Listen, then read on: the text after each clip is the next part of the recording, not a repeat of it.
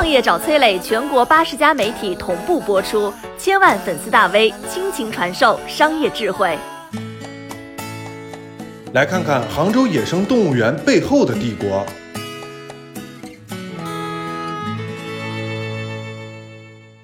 二零零七年，国内第一只人工饲养下繁殖的犀牛在杭州野生动物园诞生，吸引无数游客争相一睹犀牛宝宝。十四年后，隔壁的三只豹子离家出走，走丢的金钱豹给动物园带来了更多的热度。可让人想不到的是，一张围绕着野生动物展开的商业巨网，也是昭然若揭。跟随我，咱们一起看看这张网是如何一步一步铺开的。视线一路向北，咱们从黑龙江。齐齐哈尔开始讲起。一九五四年，齐齐哈尔成立了猎枪厂，这是一家集体所有制的小企业，生产的猎枪啊，属于最普通的劳动工具，就像是农夫用的锄头跟渔夫用的鱼叉。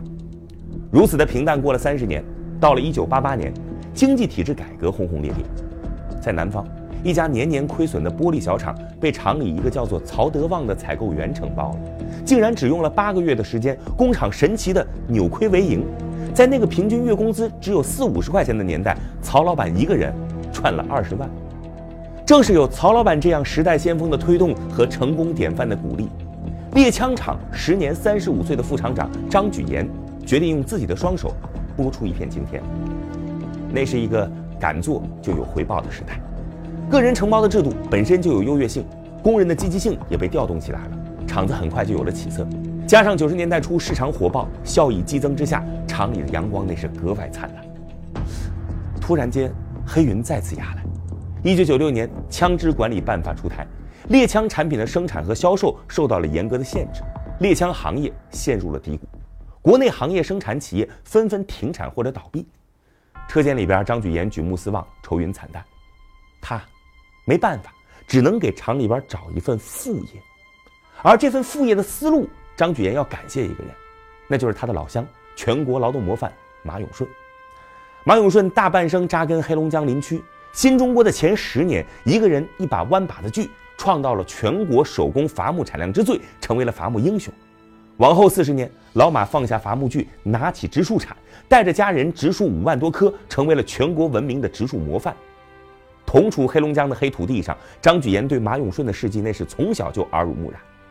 一九九八年。马永顺获得了联合国环卫奖，听到消息的张举岩内心怦然一动，马英雄伐木又植树，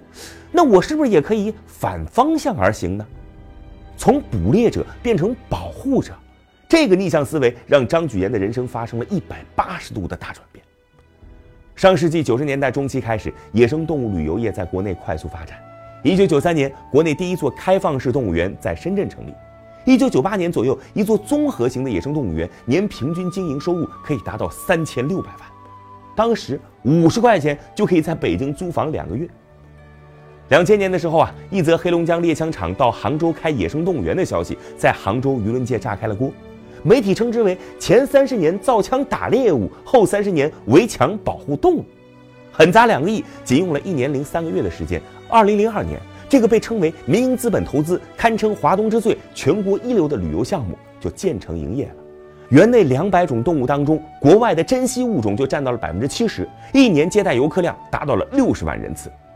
随着在行业当中浸淫愈深，从猎人变成园长的张举岩更是发现了，野生动物的经济价值，并不仅限于观赏。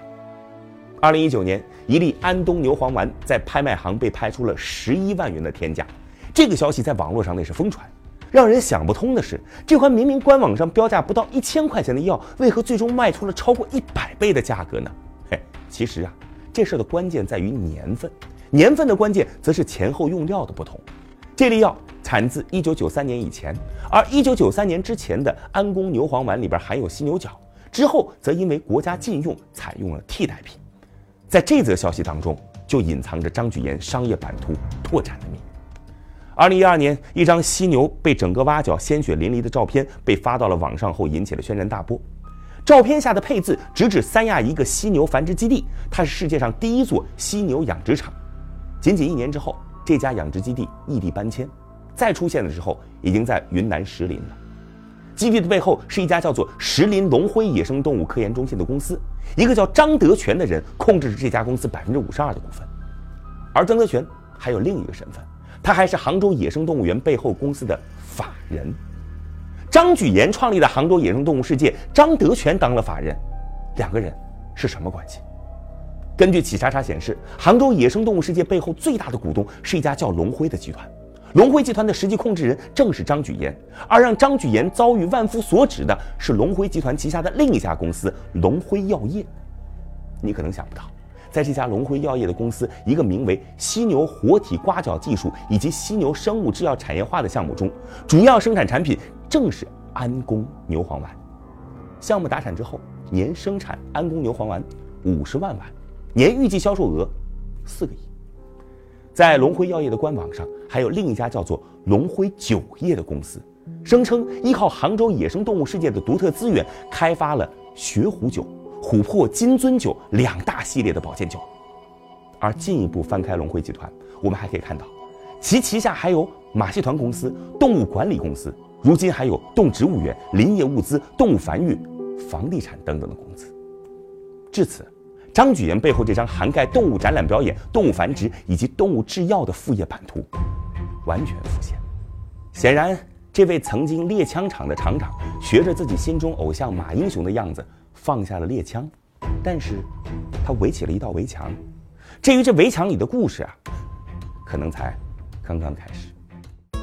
我是崔磊，很多互联网公司都曾邀请我去分享创业方面的课程，包括抖音、快手、百度、阿里、腾讯等等。我把主讲内容整理成了一套音频课程，里边包含如何创业、如何做副业、优质项目剖析等等，相信啊会对您有所帮助。下拉手机屏幕，在节目简介里边添加我的个人微信，这套课程今天免费送给您，快去领取吧。